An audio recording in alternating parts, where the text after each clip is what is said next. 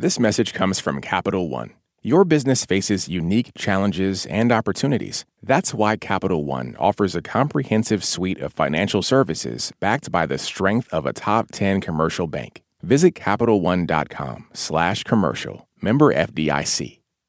This message comes from N P R sponsor OSEA. Elevate your summer with OSEA's bestsellers body care set. It's everything you need for radiant summer skin on the go, featuring travel sizes of OSEA's clean, vegan, cruelty-free, and climate-neutral skincare, like their best-selling Undaria algae body oil. Right now, you can get the bestsellers body care set, a seventy-eight dollars value, thirty-three percent off, and use code SUMMER to save an additional ten percent. Go to O S E A Malibu dot com, code SUMMER.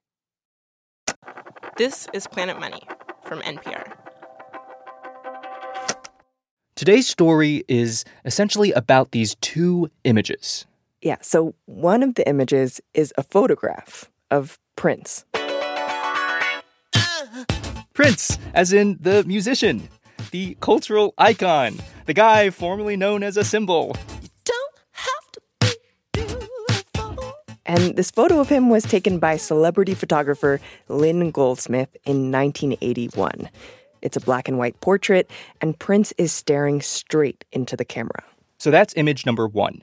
Image number two, someone has taken that same black and white photo of Prince, and they've colored it orange.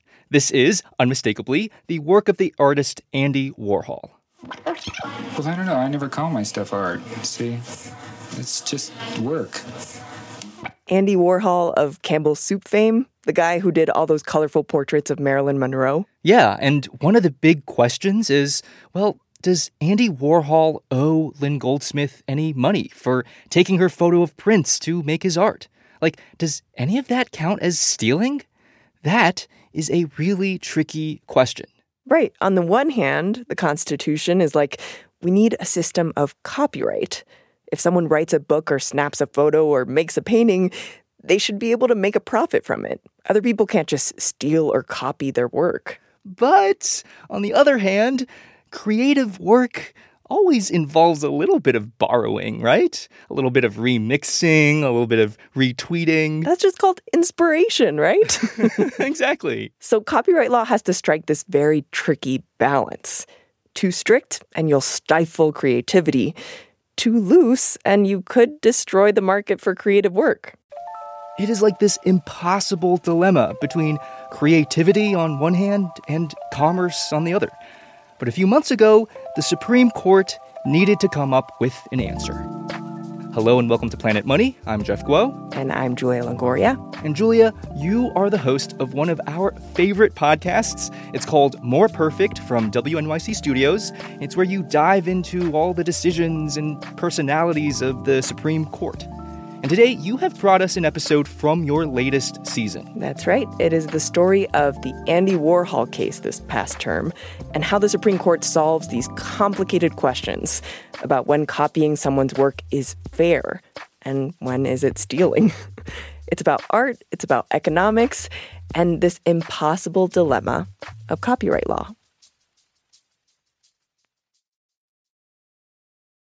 This message comes from N P R sponsor E-Trade from Morgan Stanley. Take control of your financial future with E-Trade. No matter what kind of investor you are, their tools and resources can help you be ready for what's next. Now, when you open an account, you can get up to one thousand dollars with a qualifying deposit. Terms apply. Learn more at e trade dot com slash N P R. Investing involves risks. Morgan Stanley Smith Barney L L C. Member S I P C. E-Trade is a business of Morgan Stanley.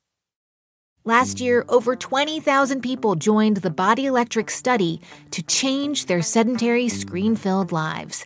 And guess what? We saw amazing effects. Now you can try N P R's Body Electric Challenge yourself. Listen to updated and new episodes wherever you get your podcasts. So, for about as long as there's been copyright law, there's also been this idea that some copying is okay, that it's even good for society. We want people to be able to quote and remix and get inspiration from existing works.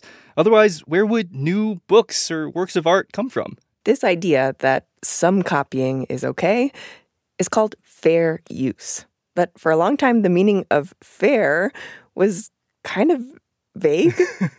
There are these factors that courts were supposed to look at, like how the work was being copied, for what purpose, and whether the copying would hurt the market for the original work. That last one about the market harms, that's a really important one. It was once maybe even the most important factor. But More Perfect producer Alyssa Eads... Test one, two, three. Test one, two, three. All right, all right, all right. Talked to one person whose ideas shifted how courts thought about the delicate copyright balance. One, two, three, four. This seems to be recording.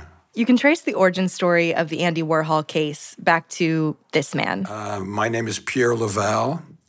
I'm a judge of the United States Court of Appeals for the Second Circuit. When Judge Leval was in law school at the Harvard Law School, everybody told me that copyright is the most fun course in the school.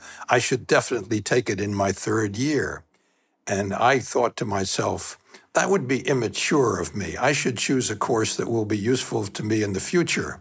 And then it turned out that not too far into the future, I became a federal judge uh, with responsibility to decide copyright law, and I didn't know anything about copyright law. Judge Leval should have taken the fun class. So wait, why is copyright uh, fun for, for law students? Right. So copyright is this area of the law where there's a lot of creativity, kind of, because the Constitution doesn't say a whole lot about it. I just want to, like, for a second, just bear with me. I want to pull out metaphorically my pocket Constitution, but really just going to look it up. Article one, copyright. Uh, so here it is. Congress can promote the progress of science and useful arts by securing for limited times to authors and inventors the exclusive right to their respective writings and discoveries. Sounds like a blast. Yeah, so it's a lot of words. Basically, the Constitution wants to advance arts and sciences, right? For the whole of society. And the way that it gets there is by saying, we're going to protect creators from copycats. But that protection is also limited. And over the next two hundred years, judges decide it's okay to copy sometimes. There are times when stuff might be fair to use. Fair use is entirely created by judges. I mean, eventually it was adopted into the law. But in the eighties, when Leval is getting his first copyright cases, judges had been largely improvising their answer to what is fair to use on an opinion-by-opinion basis. None of those judicial opinions ever undertook to tell you how do you discern mm-hmm. whether a use is fair use or not. Yeah, how are you supposed to tell? Yeah. Um, I don't know. So Leval came up with an idea for a new standard. Transformative use. When might it be okay to copy someone else's work? When the copy transforms the original. In nineteen ninety, Pierre Leval writes this hugely influential law review article, essentially saying, to be transformative, a piece of art should seek to communicate something very different from what the original author was seeking to communicate. And that the work should add new information, new aesthetics, new insights and understandings. Which honestly, I don't know, is still kind of vague. So the thing that, that's trying to be described is complex, and it's, uh, I don't claim that the word transformative is all you need to know mm. to answer all the questions. It's a it's a stab in the direction of explaining what it is about a certain type of copying or using of another's work that uh, will help you get in the door of fair use, of permitted copying, as opposed to prohibited, unauthorized copying. This transformative test takes the copyright world by storm. This little idea in a law review article makes it big and finds its way to the Supreme Court through a case about music. Okay, so picture this. It's the nineteen eighties. The parties are wild. the girls was doing what they call twerking now. They was just calling the shake dancing back then. And there's this little hip-hop group making a big name for itself, and that group is two Live Crew. My name is David Hobbs, also known as D J Mister Mix. If there's no me, there's no two Live Crew. That's my intro. Mister Mix grew up just outside L A.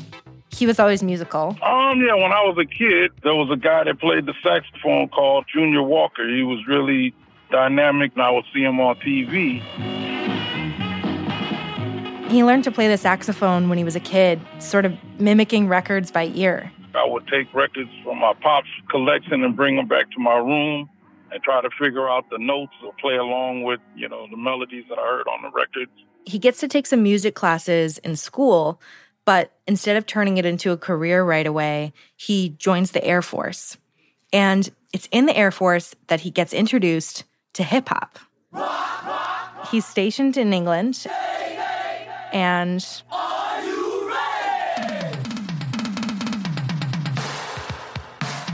the breakdancing group Rocksteady Crew came to uh, England to do an um, exhibition. And I went to one of them. And um, they had a D J with them. And this is the first time Mister Mix sees somebody D J. And he's just, like, hooked. When I actually seen him do it, and I seen one hand was on the record going back and forth, in a, you know, in a scratcher motion, in the same way like you would scratch your arm. Yeah. Okay, so now I get to understand why they call it scratching.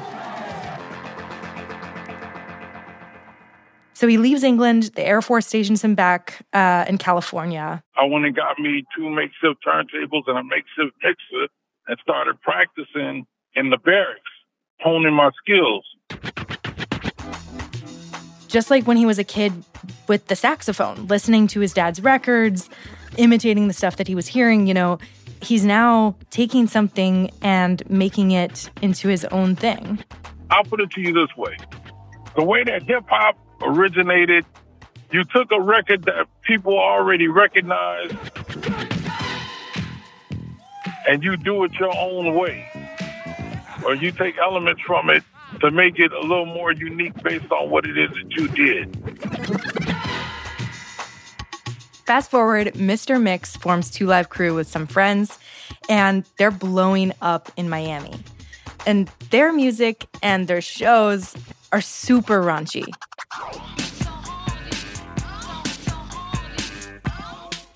They had this album called As Nasty As They Wanna Be, which was banned by a federal judge for being obscene. But their thing was, like, being outrageous. Like, how far could you push it? So in this spirit of humor, they're taking things they think will be recognizable and making fun of them. And um, in nineteen eighty-nine, they land on the Roy Orbison song down the as something that would be fun to rip and mix.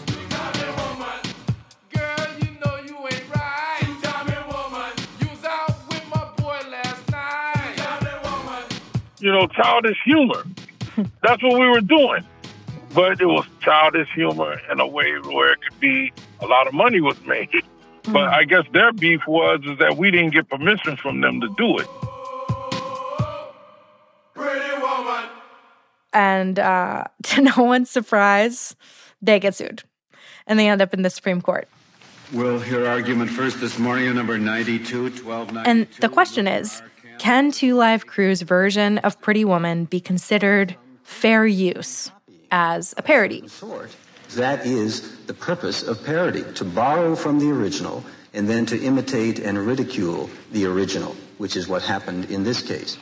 The thought process is taking the groove of the record and saying some funny stuff based off of what the original actually is. So we were making a parody, but we didn't really think about it in that way, like that's what we were really doing. Uh, we now reverse and remand. A parody, like other comment and criticism, may claim to be fair use. and the Court of Appeals. So Justice David Souter writes the opinion, and all nine justices sign on to it. He says, this parody is a clear example of fair use. And he declares a new standard. To make these kinds of decisions, judges are supposed to gauge whether and to what extent a new work is transformative. And he puts a citation after that. Leval. Well, I was pretty thrilled. Why? Well, because they, because they took my article and used it kind of as a blueprint. This was a victory for two Live Crew and for Pierre Leval, who became a giant in the fun area of the law, much to his surprise. And weirdly, it seems to me like Justice Souter is taking Leval and, and sort of remixing him in a way. Totally, totally. That is part of what judges do. They're adding on to each other's work. They're seeing what's come before. They're taking things other people have said and putting it in new context, writing new stuff. And now, similar cases that come after it are decided using Leval's transformative use standard. It becomes the beating heart of fair use law.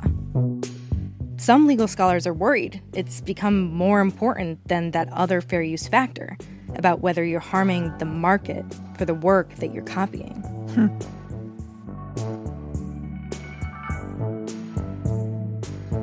Then Warhol comes along. Well, then what's the difference between uh, a photograph and a painting? That's a big difference. There is no difference. Yeah, no, I like photographs better. Arguably the most famous American artist of the last hundred years, whose signature style is based on appropriating and transforming other people's images. And the question now is, almost thirty years after the Supreme Court handed a victory to a Pretty Woman parody, what will this particular court make of Warhol's work?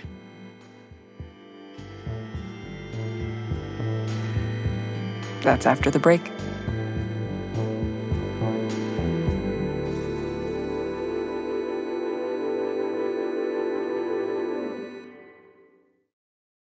This message comes from Capital One, offering commercial solutions you can bank on. Now more than ever, your business faces unique challenges and opportunities. That's why Capital One offers a comprehensive suite of financial services, all tailored to your short and long-term goals. Backed by the strength and stability of a top ten commercial bank, their dedicated experts work with you to build lasting success. Explore the possibilities at CapitalOne.com slash commercial, a member F D I C. Humans are kind of overrated. Over on Shortwave, a science podcast, we're only kind of kidding.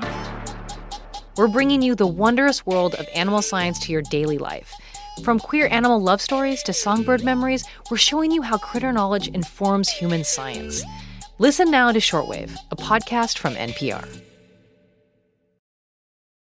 Hey, it's Nick Fountain. Call it affirmative action for rich kids. America's elite colleges give them a huge admissions advantage over middle-class kids with the same S A T scores.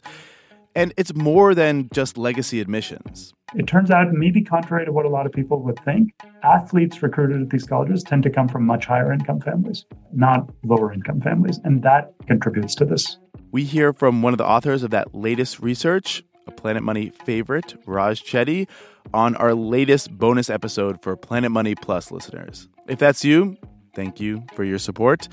And if it's not, it could be. Sign up at plus dot N P R dot org. Thanks. Judges have always had a hard time figuring out how to rule on cases in the squishy world of art. That area of the law is dominated by vague questions like, is it fair? So when one judge, Pierre Leval, added the arguably more specific question, is it transformative? Judges were into it. The Supreme Court used it to decide a case about a hip-hop parody, and they made Leval's transformative standard go platinum. Which brings us to the Andy Warhol case. Yeah, so it's the very powerful Warhol Foundation versus Lynn Goldsmith. In Prince. nineteen eighty-one, I made a studio portrait of Prince. The photo is black and white. It's Prince from the waist up, white shirt, suspenders. He looks sort of vulnerable with this really direct stare into the camera. And at the time, it's still early on in Prince's career, so he's this up-and-coming artist. Then a few years later, Prince is an icon at the top of the charts. Vanity Fair wants to feature him in the magazine, and they hire Andy Warhol to do a portrait of Prince.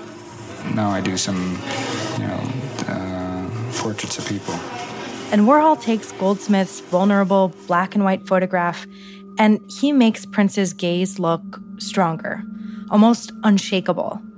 And he makes Prince purple, he disembodies his head, changes a few things here and there, and Vanity Fair runs it.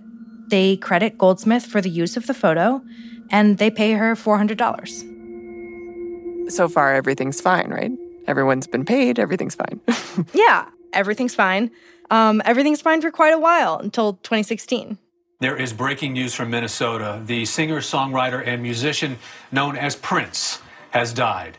The Associated... There's all these outpourings of remembrances. A great musician, a great producer, great songwriter. Possibly the most talented, charismatic, entertaining, influential, and... Lynn Goldsmith is seeing all this coverage, just like anybody else, and she comes across the cover of a magazine about Prince. And I look at it and I think, that's really familiar looking.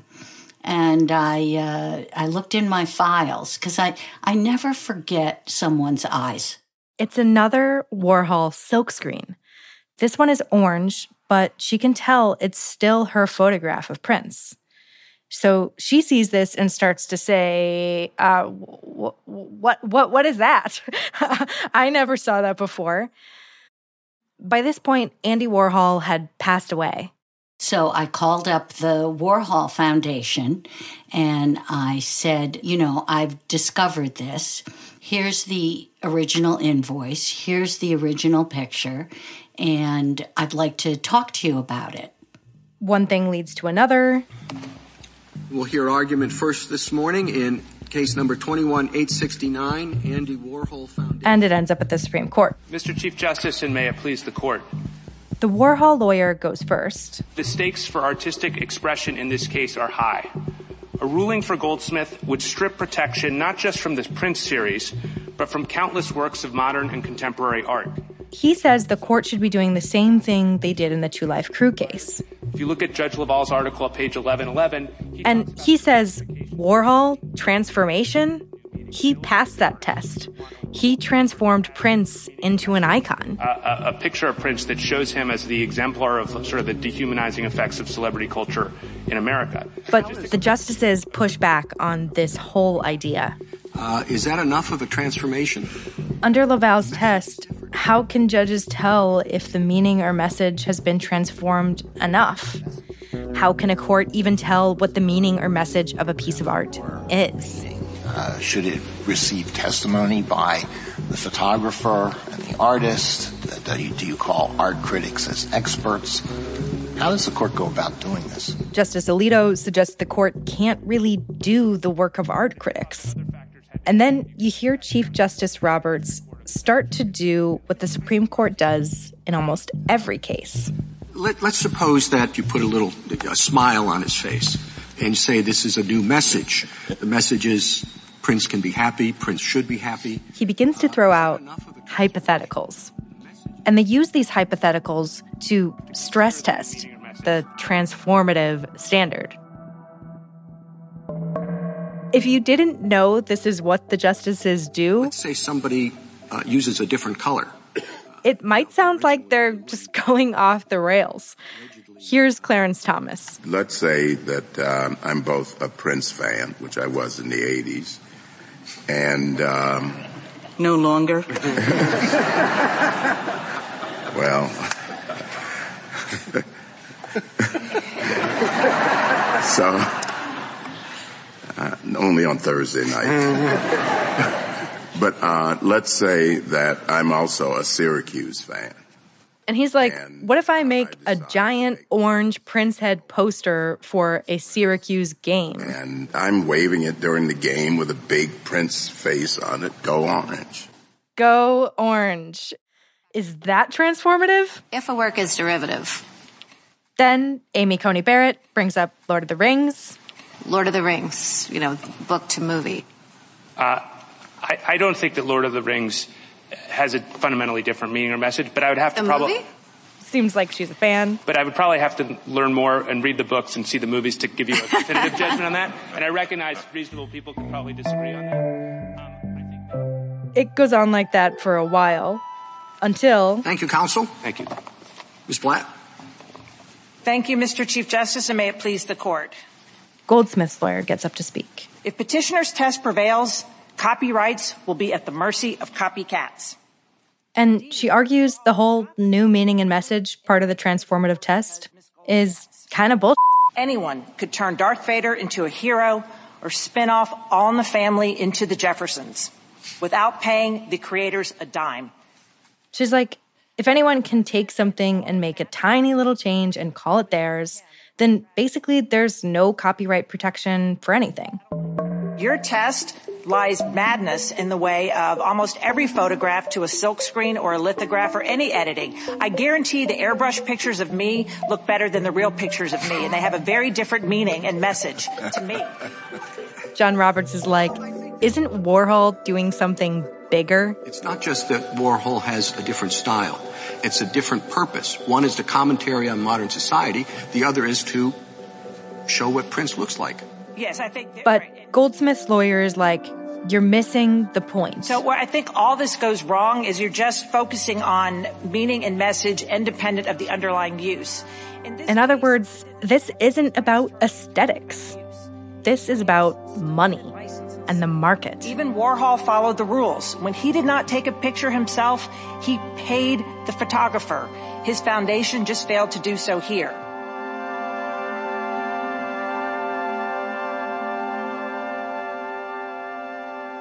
If you could just summarize briefly, because this was... A big case. A David versus Goliath case. Yeah. This is a huge, huge copyright case that we'll have. After the decision came out, Lynn Goldsmith went on the radio yeah. to talk about it. I, the reason I risked everything I have was I wanted to make sure, as best I could, that the copyright law would be one to protect all artists. The court rules seven to two in Goldsmith's favor. But what's funny about it is they did it in kind of a very Warhol way. Well, I don't know. I never call my stuff art. See, it's just work. Warhol's whole artistic project is arguably a commentary on American consumerism, the way everything is a commodity. Campbell's Soup cans, Marilyn Monroe, Prince, even Warhol's own art. And the irony is, the justices kind of agree with him here. They treat his work like a commodity and reason that the Goldsmith photograph and the Warhol silkscreen are both licensed to magazines to go with articles about Prince. So they're serving the same purpose in the same market. And that means no transformation. The Warhol Foundation was wrong. So what about the question we started with? Like in making the photo orange and bold, did Warhol transform the meaning of the photograph, like aesthetically? Right. So the court kind of put that aside. They're like, we're not art critics. We're not hearing from art critics. We don't want to focus on the meaning or message of a thing so much. We want to focus on how it's being used. So in this way, they transformed their own transformative test.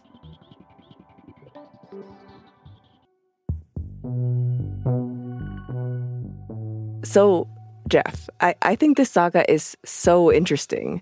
It kind of shows these two different ways to think about fairness, right?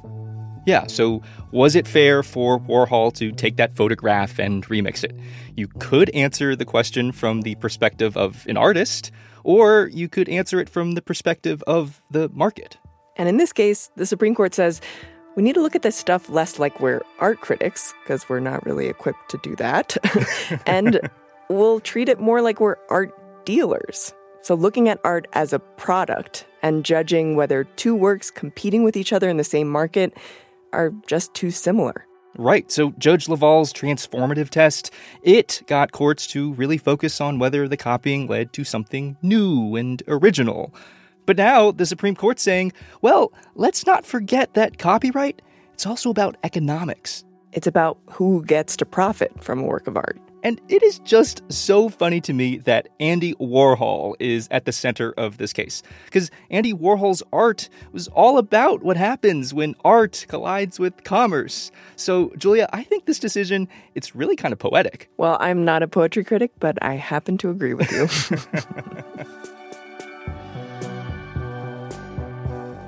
This episode was originally produced by More Perfect from W N Y C Studios. Julia, you all just wrapped up a great new season. That's right. Um, this season, we looked at how we got the Supreme Court we have today. We have stories about Clarence Thomas's black nationalist roots, the origins of Roe v. Wade's viability line, and so much more. This particular More Perfect episode was produced by Whitney Jones and Alyssa Eads with help from Gabrielle Burbet. It was edited by me, Julia Longoria, and Jenny Lawton. Fact-checked by Naomi Sharp. Sound designed by David Herman and mixed by Joe Plord. This Planet Money episode was produced by Emma Peasley and edited by Jess Jang. It was engineered by Maggie Luthar. I'm Jeff Guo. I'm Julia Longoria. This is N P R. Thanks for listening.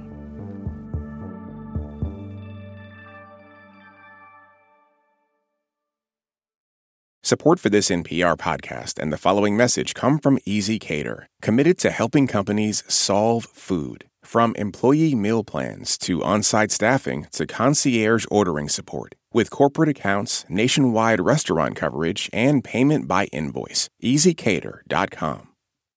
Support for N P R and the following message come from Rosetta Stone, the perfect app to achieve your language learning goals no matter how busy your schedule gets. It's designed to maximize study time with immersive ten-minute lessons and audio practice for your commute. Plus, tailor your learning plan for specific objectives like travel. Get Rosetta Stone's lifetime membership for fifty percent off and unlimited access to twenty-five language courses. Learn more at rosetta stone dot com slash N P R.